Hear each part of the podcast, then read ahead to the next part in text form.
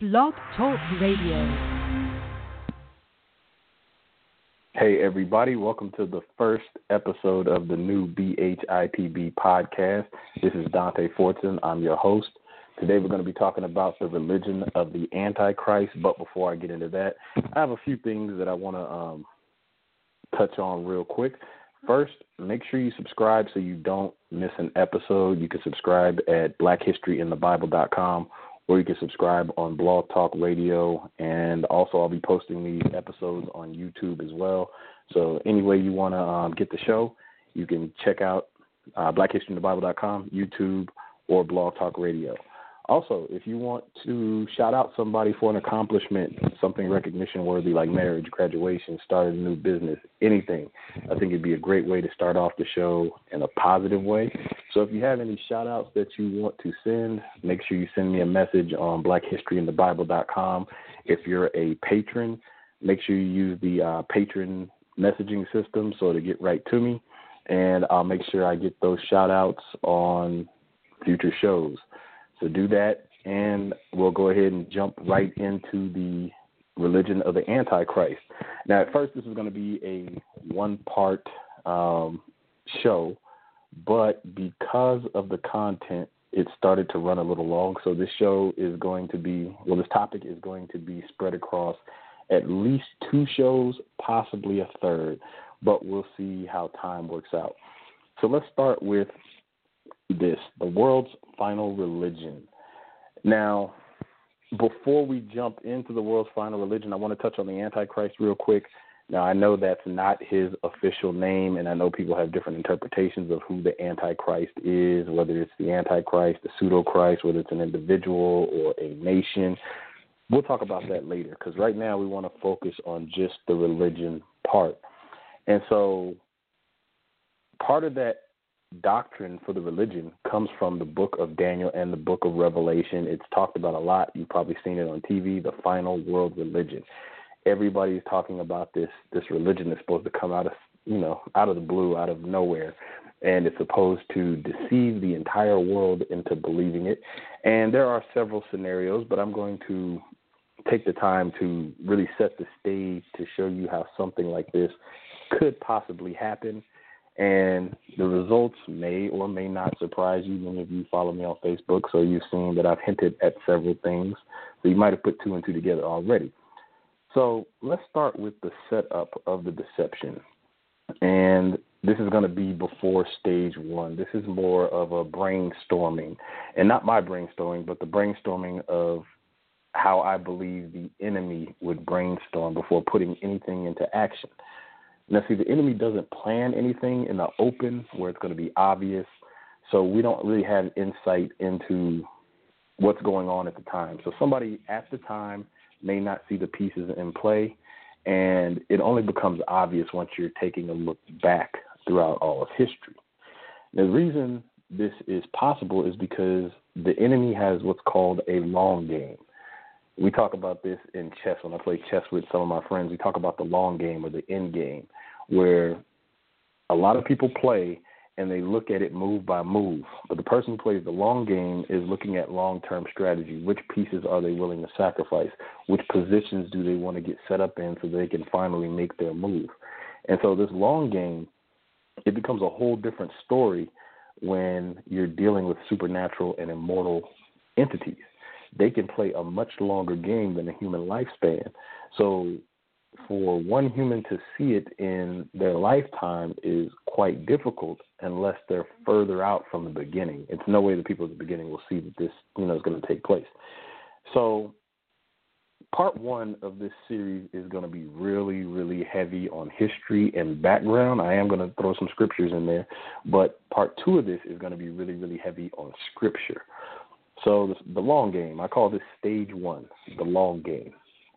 So the long game, it takes time, it takes effort, it takes resources, and it takes patience. And if you're going to start an entirely new belief system, you're going to need all of the above. And again, this is based on the belief that there will be a one world religion. So if you're going to start this new belief system, you can either do all that from scratch like I said, time, effort, resources, patience, or you can go an alternative route and usurp an existing one. And we see this in history where uh, kings would uh, send their armies to conquer other nations. And when they would do that, oftentimes they didn't build an entirely new castle. They would just usurp the old castle and move into it. So we see the same thing occurring with the one world religion, or at least I believe that is what has occurred with the one world religion. So you exist the or you usurp the existing religion. Two of the things you do is you replace the doctrine and then you enforce the new doctrine. So I'll give you an example. The Bible says, For the love of money is the root of all evil. However, the popularized or commonly misconceived teaching is that the love of money is the root of all evil. See, it changes, I'm sorry, the money is the root of all evil. So it changes the love of money being the root of all evil, love being an emotion, to money, an object, being the root of all evil. And that's just one example of kind of twisting the scriptures in a in a small way. And then another one is God helps those that help themselves. I don't know how many times I've heard somebody say this, but that is the exact opposite of what the Bible teaches. God helps those that can't help themselves. He helped us because we couldn't help ourselves. Christ came to save us because we could not save ourselves through the requirements of the law. So God doesn't help those that help themselves. That's that's another example of replacing doctrine uh, with something else. Now, I don't believe those two things are part of the plot to start a whole new religion, but those are just examples of how it can be done. And I'm going to give more examples of how I believe it changed as we go through this which is going to bring us to stage two. Now, stage two is the planning, uh, well, we'll call it planning and preparation. So he's already brainstormed, come up with the long game. The planning part and the preparation part requires him to gather supplies and enemies. Everything that he's been brainstormed that he will need to carry out this long game has to be gathered up. And the thing about this phase, it's it's important because in a planning stage of any coup, or if you're going to attempt to usurp something, all kind of things can can throw your plan off. If the wrong person finds out, if they say the wrong thing, or if people figure out what's going on, it becomes easy to avoid. So this tactic has to be carried out carefully, and you have to find people who you can either manipulate into doing things for you unknowingly people or people who will do them for you willingly. Those are the only two ways to get these things accomplished. Without that help, there's no way the enemy could, you know, put this all in place alone. He has to have help.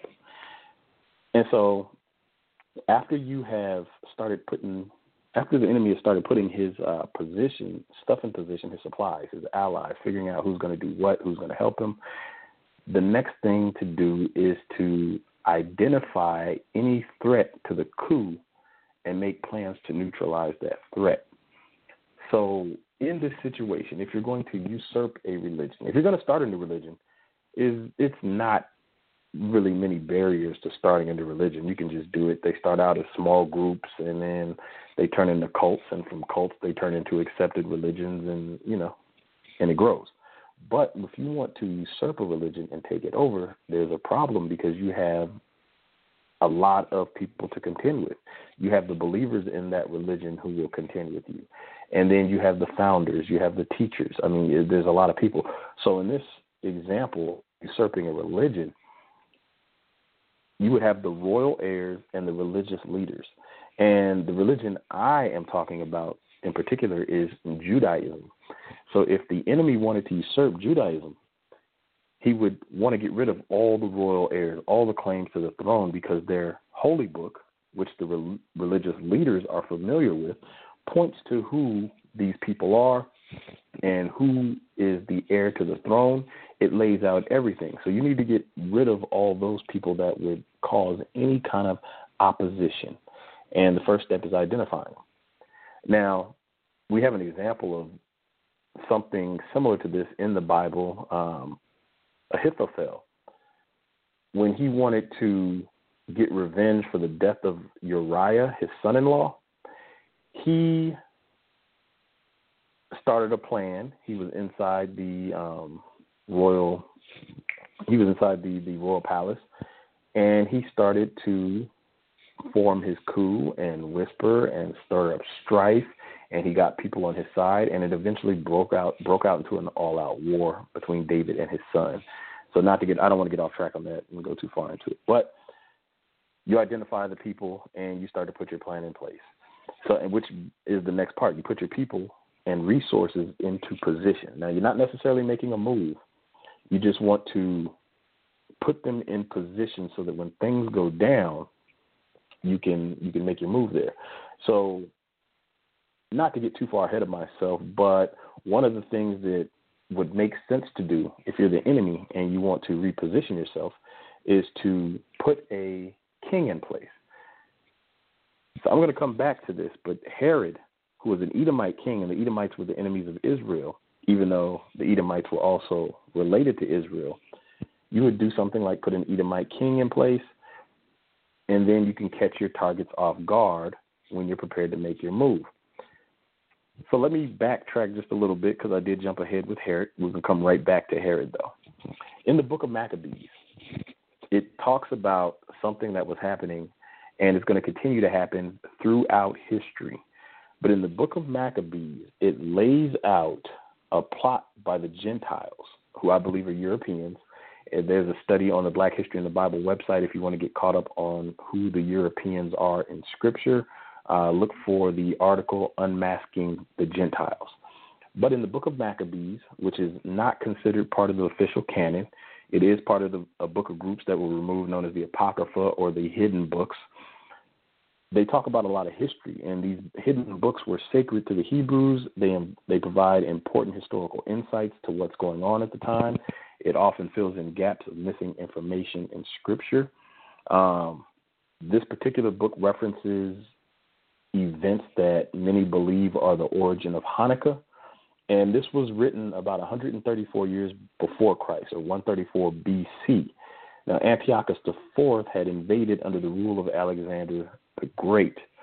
And because I believe the enemy was trying at that time to start off um, the usurping at small levels, step by step, what Maccabees says here in First Maccabees three forty seven through forty eight. It says, "Then they fasted that day and put on sackcloth and cast ashes upon their heads and rent their clothes and laid open the book of the law, wherein the heathen had sought to paint the likeness of their image images."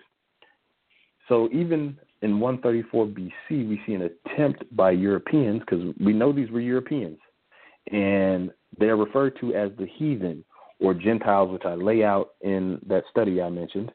Antiochus IV is a Greek, and we know the Greeks were Europeans.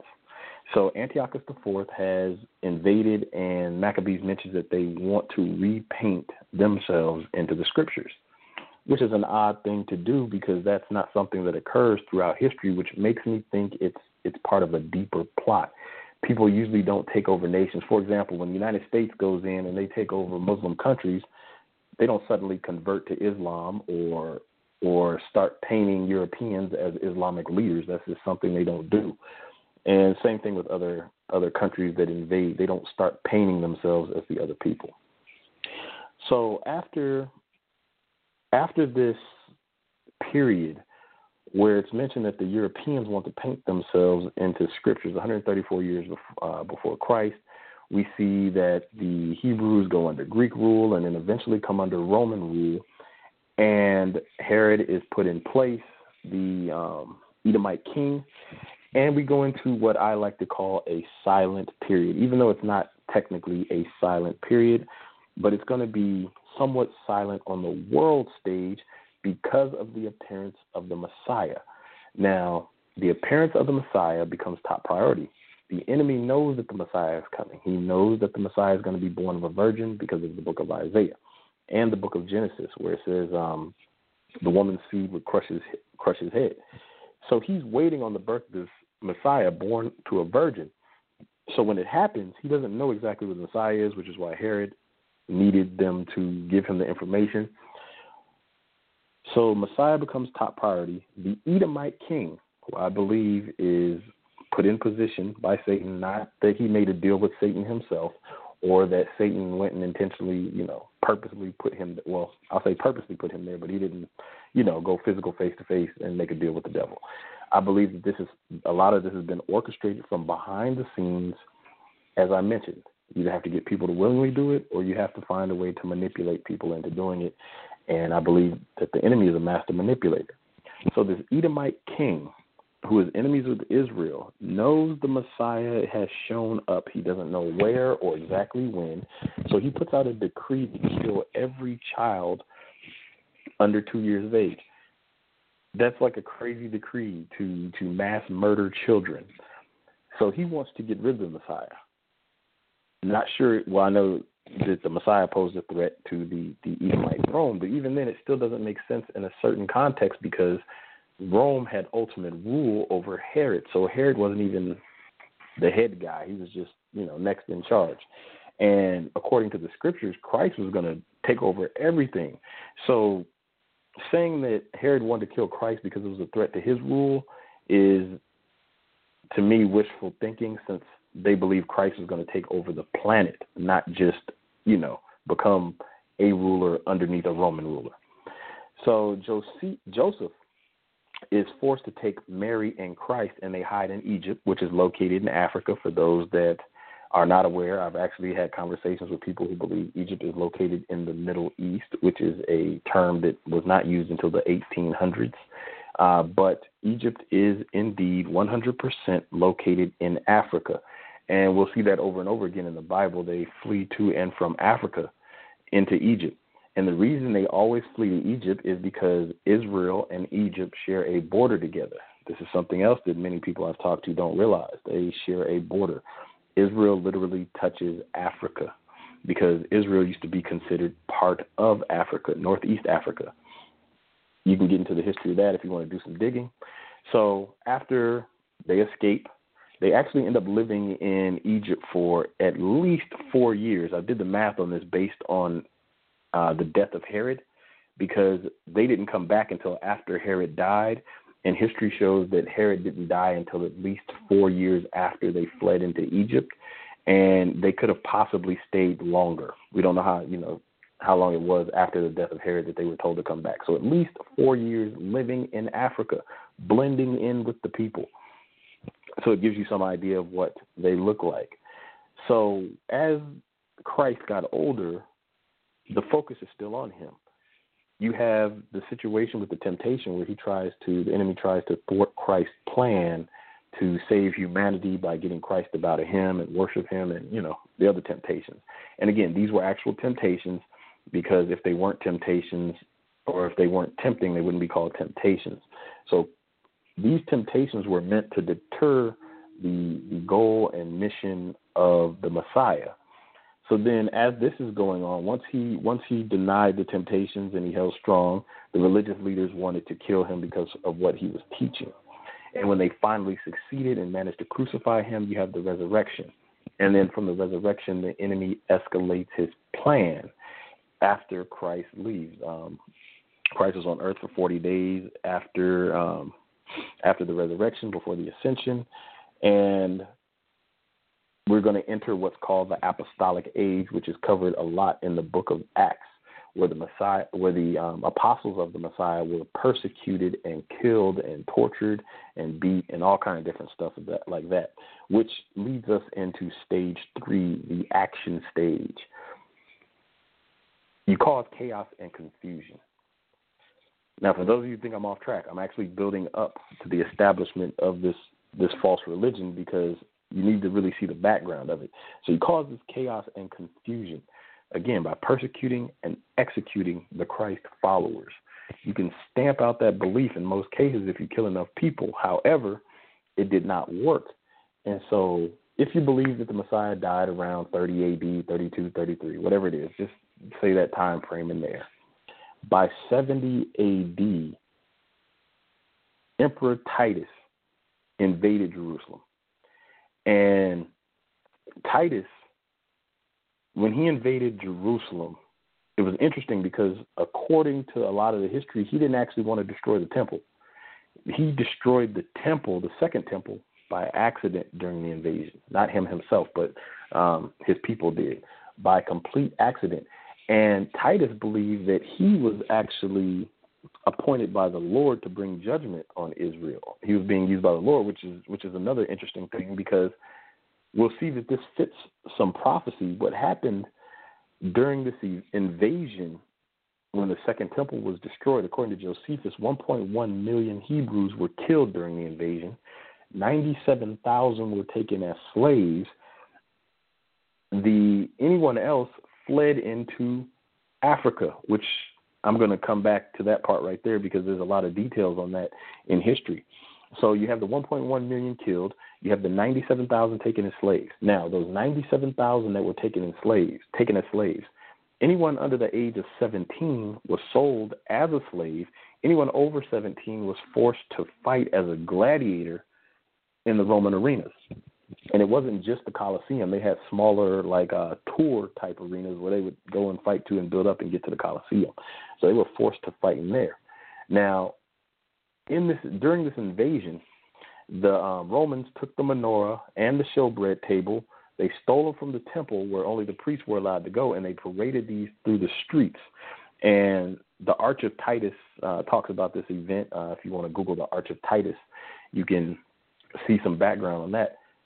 According to some of the history, Titus was not happy about how everything went down, which I've always thought the opposite. I thought that his entire point was to go in there and do that, but as I'm starting to do more research, I'm starting to see that Titus Titus may have known that he was fulfilling prophecy based on his reaction to a lot of things. I'm not saying he was a good guy.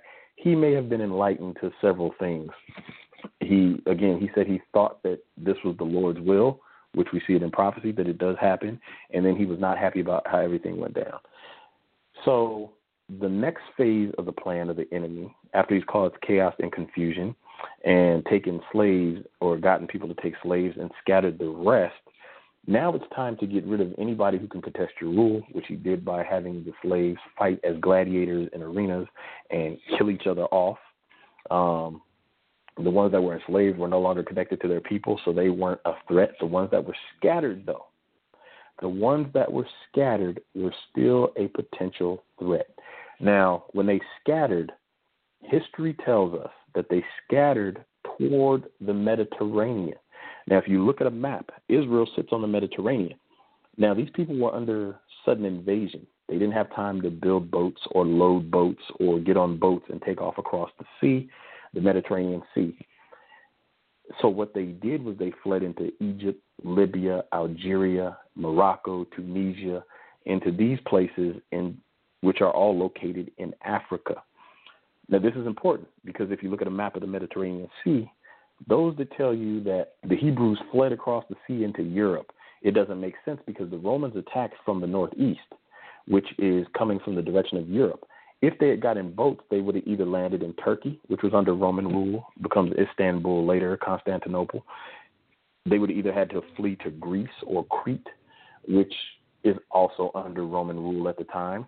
The other place they could have fled to was Italy, which was under Roman rule, and the other place they could have fled to was Spain. So the other only choices were to flee deeper into Arabia or into Africa. That is the only way they would escape the Roman persecution. It doesn't make sense that they would flee further into Roman persecution.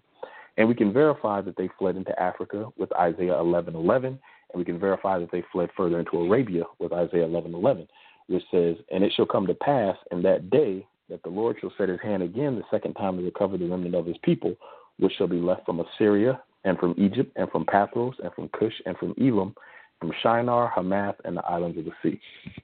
So we know that they fled into Africa and Arabia because every place mentioned is located in Africa and Arabia. None of them mentioned are in Europe. So moving on, we can safely assume that they did not cross the Mediterranean Sea into Europe.